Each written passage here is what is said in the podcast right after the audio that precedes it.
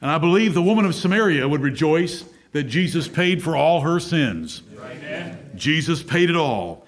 As the inhabitants of Sychar, the citizens of that city, are going to say in verse 42 We have heard him ourselves and know that this is indeed the Christ, the Savior of the world. Because they were outside that commonwealth of Israel. They weren't Jews, they were Samaritans, and they were thankful for salvation in Christ. We're in John 4. And let's take a few minutes and see how far we can get in the remainder of our Lord's exchange with his disciples and with those citizens of Sychar. Verse 27 told us upon this, that is the exchange between Jesus and the woman of Samaria. Upon this came his disciples and marveled that he talked with the woman. Yet no man said, What seekest thou? Or, Why talkest thou with her? The woman then left her water pot and went her way into the city and saith to the men, Come, see a man which told me all things that ever I did. Is not this the Christ? Then they went out of the city and came unto him. Amen. We're going to learn more about that crowd momentarily. Many of them were already believers. Many more will become believers as they hear Jesus preach to them. Verse 31 In the meanwhile, while she's going to get the men of the city and bringing them out, during that elapsed time, in the meanwhile, his disciples prayed him, saying, Master, eat. But he said unto them, I have meat to eat that ye know not of. Now, this is going to cause a little consternation to the poor disciples. They have come back with bags of groceries and they're encouraging their Lord and Master to eat, and there's nothing wrong with that. Even the Lord Jesus Christ had to eat, or he wouldn't be preaching for very long.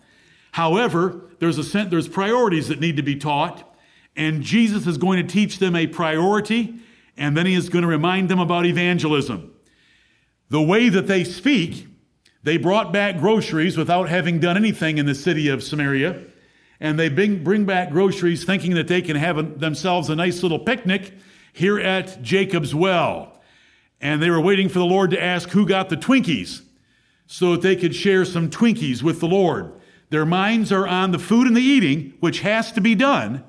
What Martha was doing ordinarily needs to be done, but Mary chose the better part and the woman of Samaria chose the better part, and our Lord always chose the better part. Amen. And he's going to explain that. He said unto them, I have meat to eat that ye know not of. Jesus is a master at taking a common thing that is in the conversation and turning it into a metaphor. He's used water. Woman, give me to drink from the well of Jacob. And then he took that water and converted it to himself and salvation and the Holy Spirit. He's going to take meat and then he's going to take the harvest season in short order right here in a few verses to teach his apostles some lessons, and we want those lessons. We do not want to look into the Word of God, which is described in the Bible as a mirror, and see our flaws and our faults and not correct ourselves. Right. Let's not be like the apostles in this place, let's be more like the woman of Samaria and let's be more like the Lord Jesus Christ. Jesus said in verse 32, I have meat to eat that ye know not of. Now the apostles were consistently, until the Lord gave them the Holy Spirit, very much like Nicodemus and the woman. Nicodemus, when he heard about being born again, asked about going the second time into his mother's womb and be birthed again. The woman wanted to know how Jesus was going to give her water, living water, when he didn't have a vessel to draw with. They think carnally, they think naturally. And when we read the Bible, let's make sure that we read it carefully and cautiously, and we are willing to see a spiritual sense on words and not push a carnal or a literal sense. Many errors have come from that carnal or literal sense of words in the Bible. Verse 33 shows us their consternation. Therefore said the disciples one to another, Hath any man brought him aught to eat? Did someone else bring him some food while we were in town? And so we're late to get the Lord his food. That's what they're talking among themselves. Jesus saith unto them in verse 34, My meat is not burgers to grill here at Jacob's Well. My meat is to do the will of him that sent me and to finish his work. Notice the Lord's great patience with his apostles. They could have asked him, they could have tried to think spiritually. By now, they should have got the idea that from time to time, Jesus did use things in a spiritual way. But like Nicodemus and the woman earlier, they wonder where he got his food from. Jesus used the word meat. Food popped up, meat popped up in the exchange between Jesus and his apostles because it tells us in verse 8 for his disciples were gone away unto the city to buy meat. When they returned, Jesus uses the word meat in a spiritual way. And he teaches us a lesson, he taught them a lesson by doing this. And he was good at doing this. Jesus had a sense of duty, priority, and urgency for things far beyond eating. He had to eat in order to preserve his life. But there is an order of priority, and we want to get that. We want the order of priority that Jesus had and that he taught to his apostles. Doing the will of God was more important to Jesus than eating their food. Mary sitting at Jesus' feet in Luke chapter 10 was more important than being in the kitchen preparing a meal for the Son of God. And Jesus told them that Mary had chosen the better part. We want to choose the better part. Uh, what is your meat?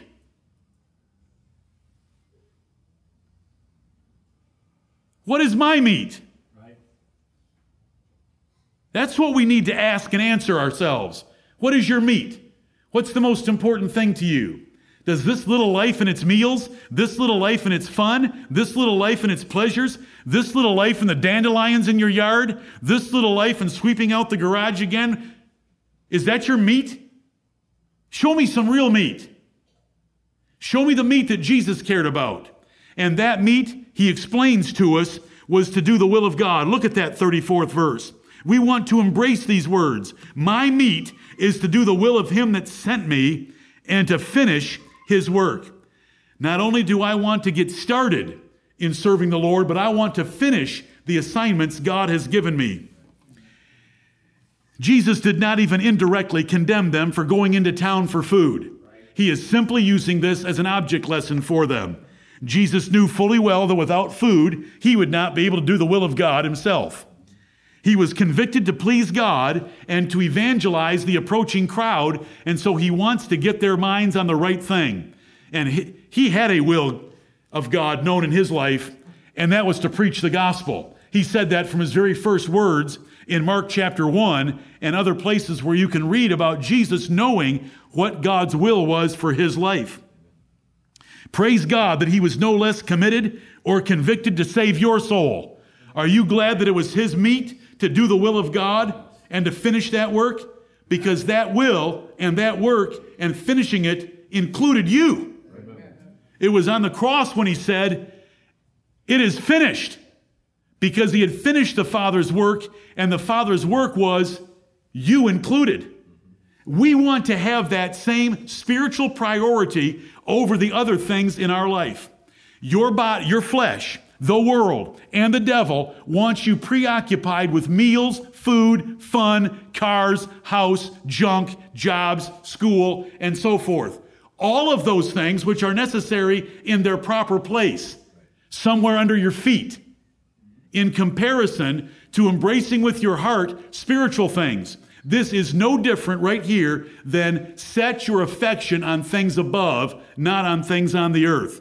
He's just using their exhortation for him to eat as an opportunity for an object lesson for them to get their priorities straight. Right. Let's keep ours straight. Brethren, we live in the perilous times of the last days in a country that pushes us at us, pushes it at us maybe harder than anywhere else because of America's prosperity. Prosperity we thank God for, yet we know inside prosperity dulls our spiritual senses. If we were in Uzbekistan and we had members of this church in prison and we had seven stones in our church cemetery for ministers killed over the last two years, and if that could happen to us before the end of the year, you'd have your affections in the right place with a greater probability than we have in America. There's too much junk for you to do when you get out of here. This world's going to come after you with a tsunami of fun and pleasure, eats and joys and, and things to do. And we need to be like this. We need to remind ourselves, and so we let John 4 do it as we see the Lord Jesus Christ reminding his apostles. My meat, you men of mine want me to eat right now, and that is okay. But my meat, my real business, is to do the will of God and to finish his work. If we are saved with a new nature and we truly know God, we're going to be similar to the Lord Jesus Christ. When we look at the life of Saul of Tarsus, the change in duty were drastic. Saul of Tarsus, his life changed. He was consumed with serving the Lord Jesus Christ. Right there on the road to Damascus, Lord, what wilt thou have me to do? And what did he do for the rest of his life but diligently make his meat the will of God? And what was the will of God for Saul of Tarsus? Preach my gospel to Gentiles. Well, Lord, that's the rest of the world. I know. Get used to traveling. And so Saul of Tarsus went everywhere. He said he was free from the blood of all men in Asia. That Asia is Asia Minor of the Roman Empire. His enemies said he had turned the world upside down. He went with that diligence of keeping the Lord's things first. None of you are called to be the Apostle Paul. However, Colossians chapter 3, that I've already mentioned, set your affection on things above and not on things on the earth, was written to no apostle. It was written to ordinary church members in the city of Colossae. Consider how Job and David valued the words of God. David said, I, I esteem the words of his mouth more than my necessary food. There's a good comparison. More than my necessary food, those meals, those snacks that you or I think we have to have every day. Job said, I esteem or value the words of God more important than that. For you to be like Job. And Job was greatly blessed by God and there were wonderful things said about Job in the first five verses of the book of Job, you need to esteem God's words and his will for your life more important than even your necessary food. David said that the word of God was to him sweeter than honey in the honeycomb and more valuable to him than much fine gold. We should eagerly and passionately pursue God's will for us from the Bible. The particular will here is primarily ministerial in nature for preaching the gospel and saving the lost with the Lord Jesus Christ as their apostles. But when an opportunity arises for us to do some spiritual good, nothing else should get in the way. We should drop our water pot like the woman did, and we shouldn't worry so much about eating as we do serving the Lord. The reason we eat is for strength to serve the Lord. Right. Everything we do should be restructured in our lives and priorities and purposes, and it's to serve the Lord. A job should not be the end of our lives. Serving the Lord should be the end. Eating should not just be for health, but to survive in order to serve the Lord. Just always putting service to God first in our lives. And so we have this metaphor used by the Lord Jesus Christ in verse 34 My meat is to do the will of him that sent me and to finish his work. Most anyone and most everyone starts jobs they never finish. Not the Lord Jesus Christ. Right. He finished the work his father had given him to do. Solomon started well, didn't he? Solomon started very well, ended very badly. Jehu started well, ended terribly. They never finished the work God gave them. But on the cross of Calvary, Jesus, our Savior, the Son of God, the Messiah and the Christ of this fourth chapter of John, finished all that the Father had assigned him and said so. Your life, your life, your race given to you from God, assigned from God, His will for you, is by your finish. Let's finish it. When we run a race, it does not matter how you run lap two out of a four lap race. Are you going to finish? And so here we are. Some are older, some are younger, some are in the middle. And we have little, some, or a lot of time left in the ordinary course of things. How are you running your race? Let's finish strong. Let's be like the Lord Jesus Christ and do what the last part of verse 34 says finish his work. He finished his work. What is yours? What's your legacy? What are you going to leave? What influence do you have? What effect have you had on the city of Sychar? Where is your city of Sychar? Where is your woman of Samaria? Where are the men of your city? Who are they? Aquila and Priscilla were not apostles, but they pulled Apollos aside and converted him and sent him on into Corinth from Ephesus, and he mightily convinced the Jews there. There's a residual, there's a collateral, there's, a, there's an extended effect on us realizing God's will. And in this particular chapter, the emphasis is going to be on telling others. He that winneth souls is wise. Proverbs chapter 11 and verse 30. The fruit of the righteous is a tree of life. Are you a tree of life to others? Let's, let's let this passage convict us that we ought to be more considerate, compassionate, interested, and affectionate for individual souls. Jesus, the Son of God, the Lord of glory, the Prince of the kings of the earth, cared about this Samaritan woman. And he shows us to it, he shows it to us here in this chapter. The next metaphor, verse 35. Speaking to his apostles, say not ye, there are yet four months, and then cometh harvest? Is that the common timing among you disciples? Behold, I say unto you, I have a different view than four months from sowing to a harvest or from now to a harvest. Lift up your eyes and look on the fields, for they are white, all ready to harvest. And he's going to go on and he's going to pursue this second metaphor. The first metaphor of meat is over. The meat was God's given me an assignment to do. I'm going to do that, and that is my priority. And I'm not going to let eating or other activities encroach on it. They're necessary. Some of them are necessary. Half the things you do are not necessary. Let's be realistic. Some things are necessary, but I'm going to finish what God gave me to do. What has God given you to do? If you're a wife, your duties are laid out in the Word of God. If you're a mother, you have duties laid out in the Word of God.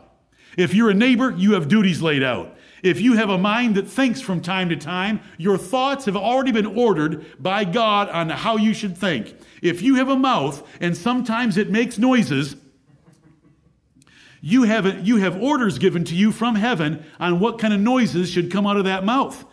The Bible that deals with our entire lives from top to bottom, from inside outside, the thoughts that we have, the speech that we have, what we do, where we go, how we do it, all of it. We can't curse our rulers even in our hearts. I don't care what you think. There isn't anybody in here that knows anything. We leave that to God. He knows everything. He'll take care of us. He's always taken care of us.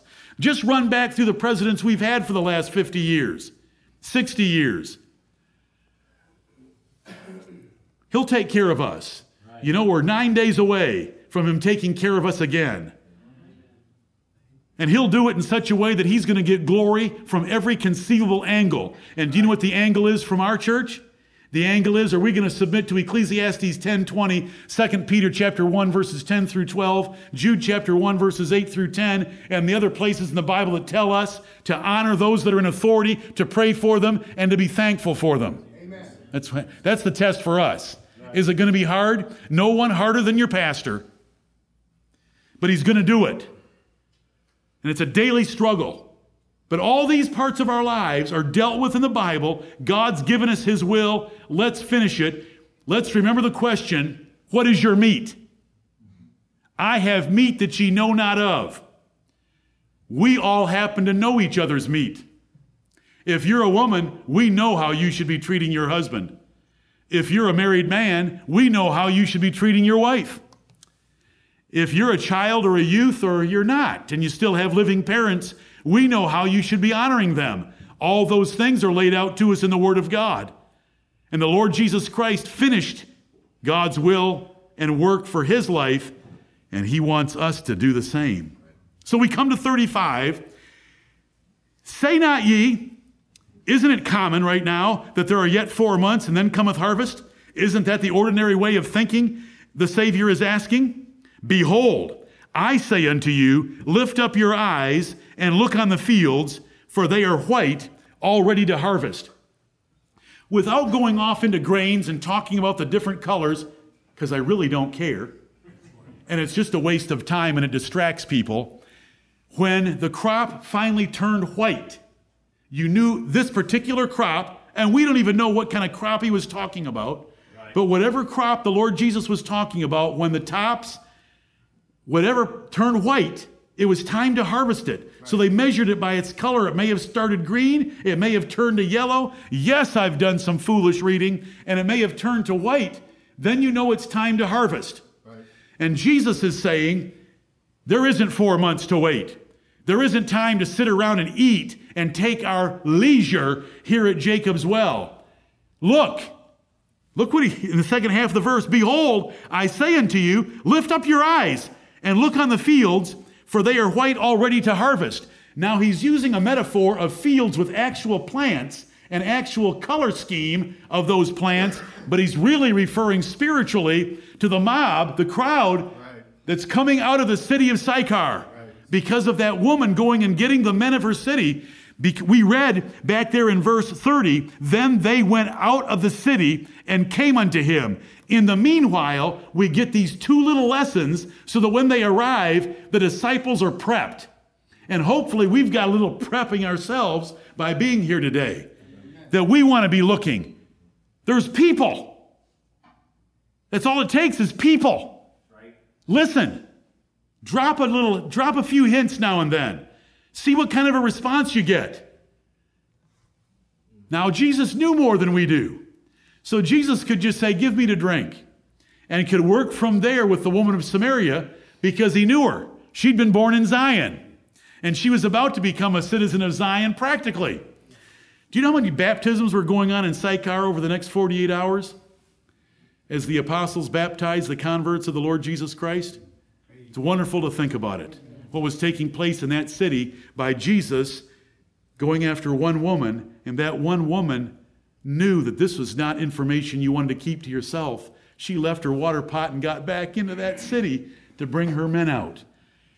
And it, it appears that most or all of the city was converted by Jesus dealing with one woman and one woman who wanted to share that with others. I say unto you, apostles, it's not four months to harvest. It's right now. Get ready. They're about here. Lift up your eyes and look on the fields, for they are white, all ready to harvest. They, it's just ready to cut down, bind up into sheaves, and put in the barn because he'd done all the work. He'd done all the work in his divine nature by saving them and regenerating them. And he'd already done a great deal of practical work by converting the woman to go and say, Is not this the Christ? And giving evidence by him knowing events about her life that he otherwise could not have known and so these men have come out, and some of them are already believers by her testimony only. Look at verse 39. I just want to get ahead so that you can see that. And many of the Samaritans of that city believed on him for the saying of the woman, which testified, He told me all that I ever did. Notice, she doesn't say to them, He told me that he was the Christ.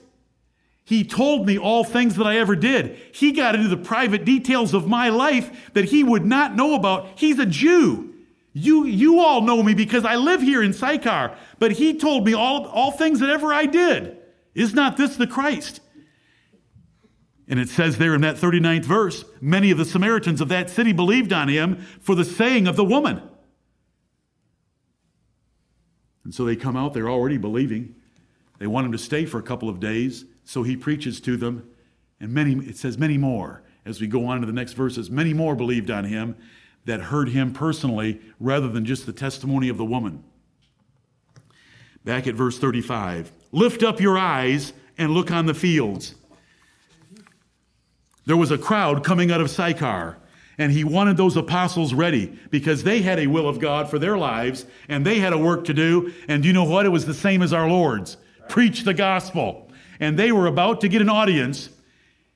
They didn't know why Jesus and the woman of Samaria were talking, but they're about to be talking to a hundred or five hundred or a thousand coming out of this city of Sychar. They were going to preach to them, and that was the harvest.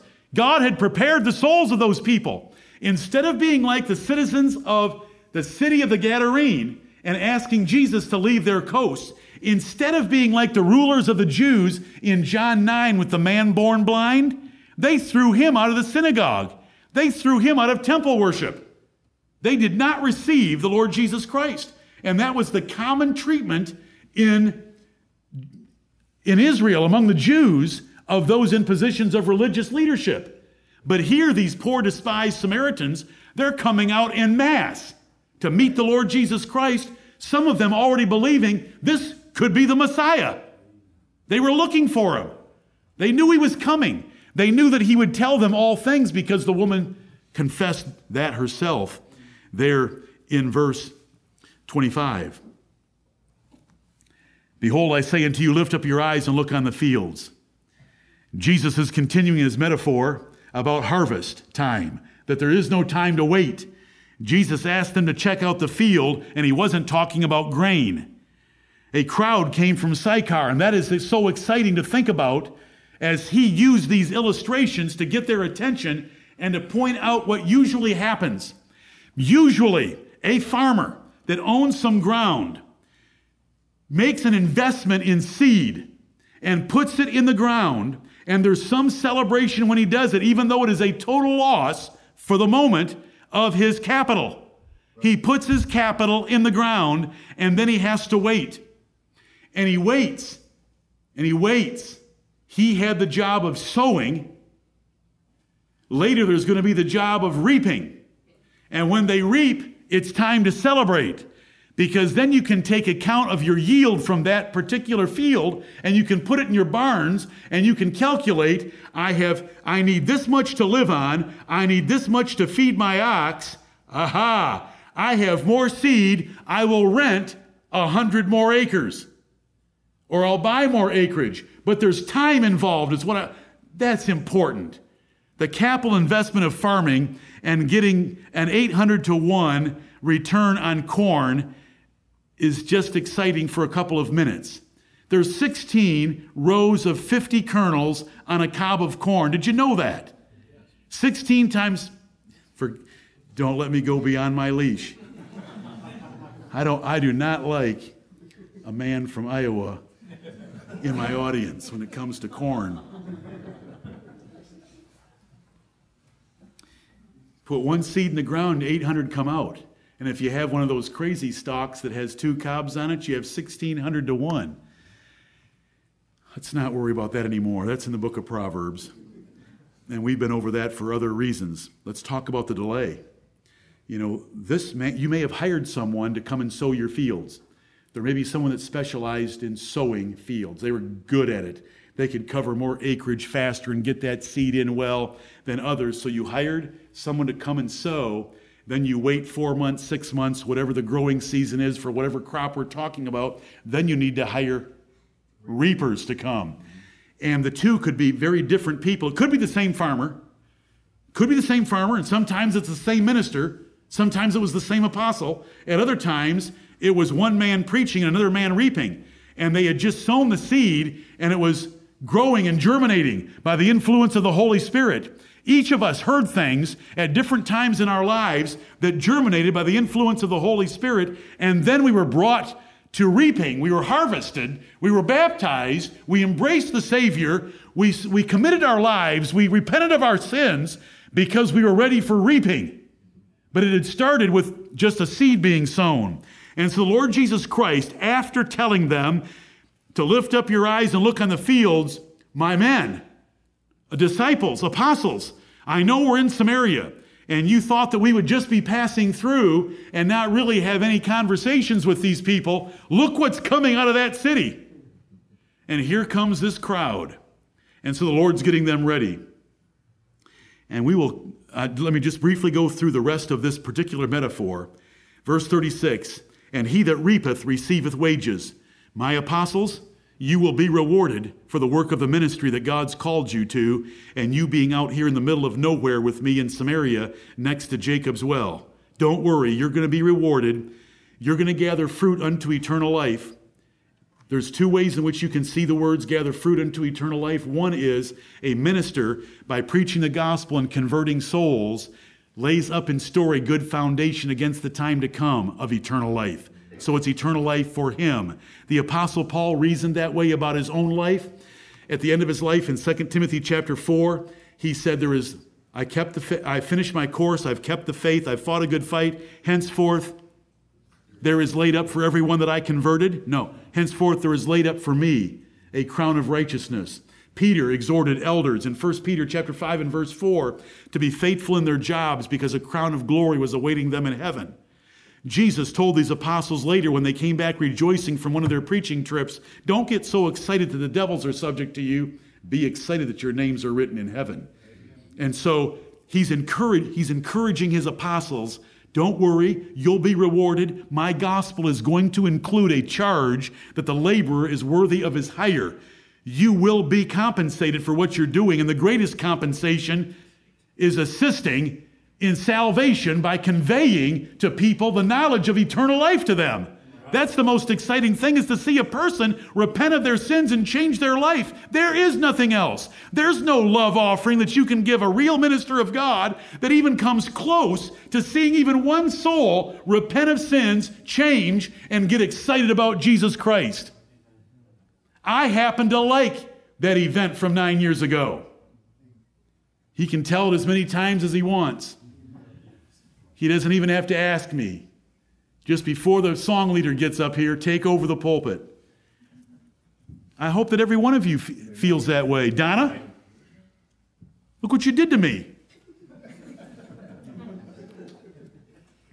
he that reapeth receiveth wages, and gathereth fruit unto life eternal, that both he that soweth and he that reapeth may rejoice together. Can you imagine a community of farmers where they had sowers and reapers getting together after the harvest? because they're excited. They now have a product from the efforts that they made. Though there was a gap of time in there when they couldn't tell if how it was what kind of a crop it was going to be, what kind of a yield it was going to be, but then at the end, oh, the guy that sowed didn't know until the end, and the guy at the harvest is, is enjoying it together and they're just celebrating together. And God's ministers celebrate together as well, that both he that soweth and he that reapeth may rejoice together. And herein is that saying true one soweth and another reapeth, because it may not be the same man, either in agriculture or in preaching. I sent you to reap that whereon ye bestowed no labor. Who had bestowed the labor of sowing? The prophets of the Old Testament, John the Baptist, and the Lord Jesus Christ. And this is about to be realized in very specific detail. I did the work for that crowd that's coming. They're getting closer. Men, that crowd that's coming, I did the work. I talked to the woman of Samaria. She went back in, and this crowd that's coming that wants to hear more, I've prepared for you. All you've got to do is stick the sickle in, cut it down, and wrap it up in sheaves. That's what he's saying to them. It's not that deep of a lesson. And what we want to take away from it is do we care about other souls? And is there anyone we know that the Lord has prepared a little bit? and, and he or she is kind of getting yellowish or white into harvest. It could be a relative. It could be a friend. It could be a colleague. It could be a neighbor. It could be someone at the gym. I don't want our church. Listen, this is one of the one of the uh, things that we want to do in our church for higher ground. Right. We don't just want to come in here and learn things ourselves, then go home and pick the dandelions out of our yard and eat another sub sandwich. We want to do something for the Lord and serve Him. And when we find people in the Bible, they want to share the truth. We want to share the truth when we have an opportunity to do so. And so, verse 38 I sent you to reap that whereon ye bestowed no labor. Other men labored, and ye are entered into their labors. They were the sowers. John the Baptist was the sower. The prophets of the Old Testament were the sower, so that men were expectant and waiting for the Messiah. There were prepared peoples around Israel and in Samaria. I know that Messiah cometh, and he shall tell us all things. Who gave her that? A sower. A sower gave her that. So Jesus got to sow. What, did, what would we say from 1 Corinthians chapter 3 that Jesus did? He watered, and God gave the increase. By the time she got back to the apostles, she probably needed to be baptized. They, isn't that one? That's how the Lord works. And he's encouraging his men to do it with two metaphors. I have meat that ye know not of. And men, you ought to have meat as well. And that meat is to do the will of God. The most important thing to you should be preaching, not eating. Second, it's commonly said that there's four months until harvest. That crowd is 300 yards away, and they're going to be here shortly. There is not four months to harvest. That field is white into harvest right now. I, the Lord and Master, are telling you this field is ready. We're going to stay here two days. We're going to baptize. The most of the city is going to be converted. They were converted by prophets, John the Baptist ministry, hearsay from among the Jews. I've helped the situation. Now jump in there and let's have some converts and leave a church here in Sychar of Samaria. Is that the most, is that exciting? Yes. And you know, the Lord's come after us and done the same thing to us. Yes. Is there anyone you know? You know, today is a special day in a certain respect because we're studying this about Jesus dealing with the single woman of Samaria and the effect it had on a whole city. Today's a special day in the sense that Jerry got up and gave a testimony. And he's here, and he's been here for years with us. And there's a woman sitting in this assembly that came to me, and it wasn't at Jacob's well. She knows where it was, and I know where it was. And I was 18 or 19 years old. It changed my life. That was 40, 41 years ago. Who do you know? Lord, we have your will to fulfill in many different ways. My, my meat is a little bit different than yours. We know what our meat is, it's in the Word of God. How does he address? I'm saying it again. I know. How does he address wives? How does he address mothers? How does he address children? How does he address parents? How does he address employees? How does he address employers, citizens? All the different responsibilities we have. What does he tell us to grow in? What does he tell us to cut off and to mortify? All the we have a job to do. And we don't want to get caught up in eating and drinking and marrying like they did in the days of Noah. Then the flood came and took them all away. We want the Lord Jesus Christ to come and find us doing the will of our Father in heaven, finishing our races by running the last lap with all our might. And let's not forget that we can look around and see souls. It takes a while. You've got to drop little hints. You've got to listen carefully and see if someone has an interest in spiritual things and share some little thing with them. Do you notice how Jesus Christ went so slowly and just a little bit at a time? He didn't jump on the woman of Samaria, though there were things to jump on. Things to criticize is what I mean. He did not do that. He didn't condemn her. He led her along, telling her that there was a better way to live and that there is truth that she didn't know about yet. And eventually, she went into the city saying, Is not this the Christ? Come and let me show you a man, the man Christ Jesus, our Savior. He's come after each one of us. He's the great and good shepherd of the sheep.